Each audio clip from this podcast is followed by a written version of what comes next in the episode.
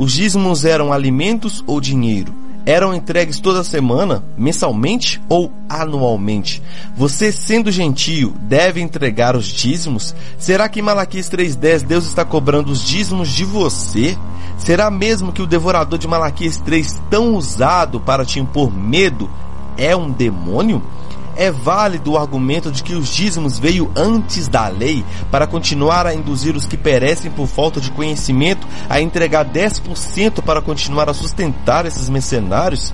Está chegando uma série de vídeos que irá desbancar todo esse sistema uma série de vídeos que não vai te apresentar versículos soltos e tendenciosos, e sim contextos bíblicos para que entendam a mensagem e sejam libertos da mentira desse século. Uma série de vídeos que irá solucionar perguntas como: se pararmos de dar os dízimos, como a igreja vai se sustentar?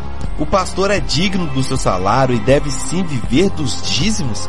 Será mesmo que o termo casa do tesouro se refere ao templo de hoje em dia, onde recolhe recursos de quem já não tem quase nada?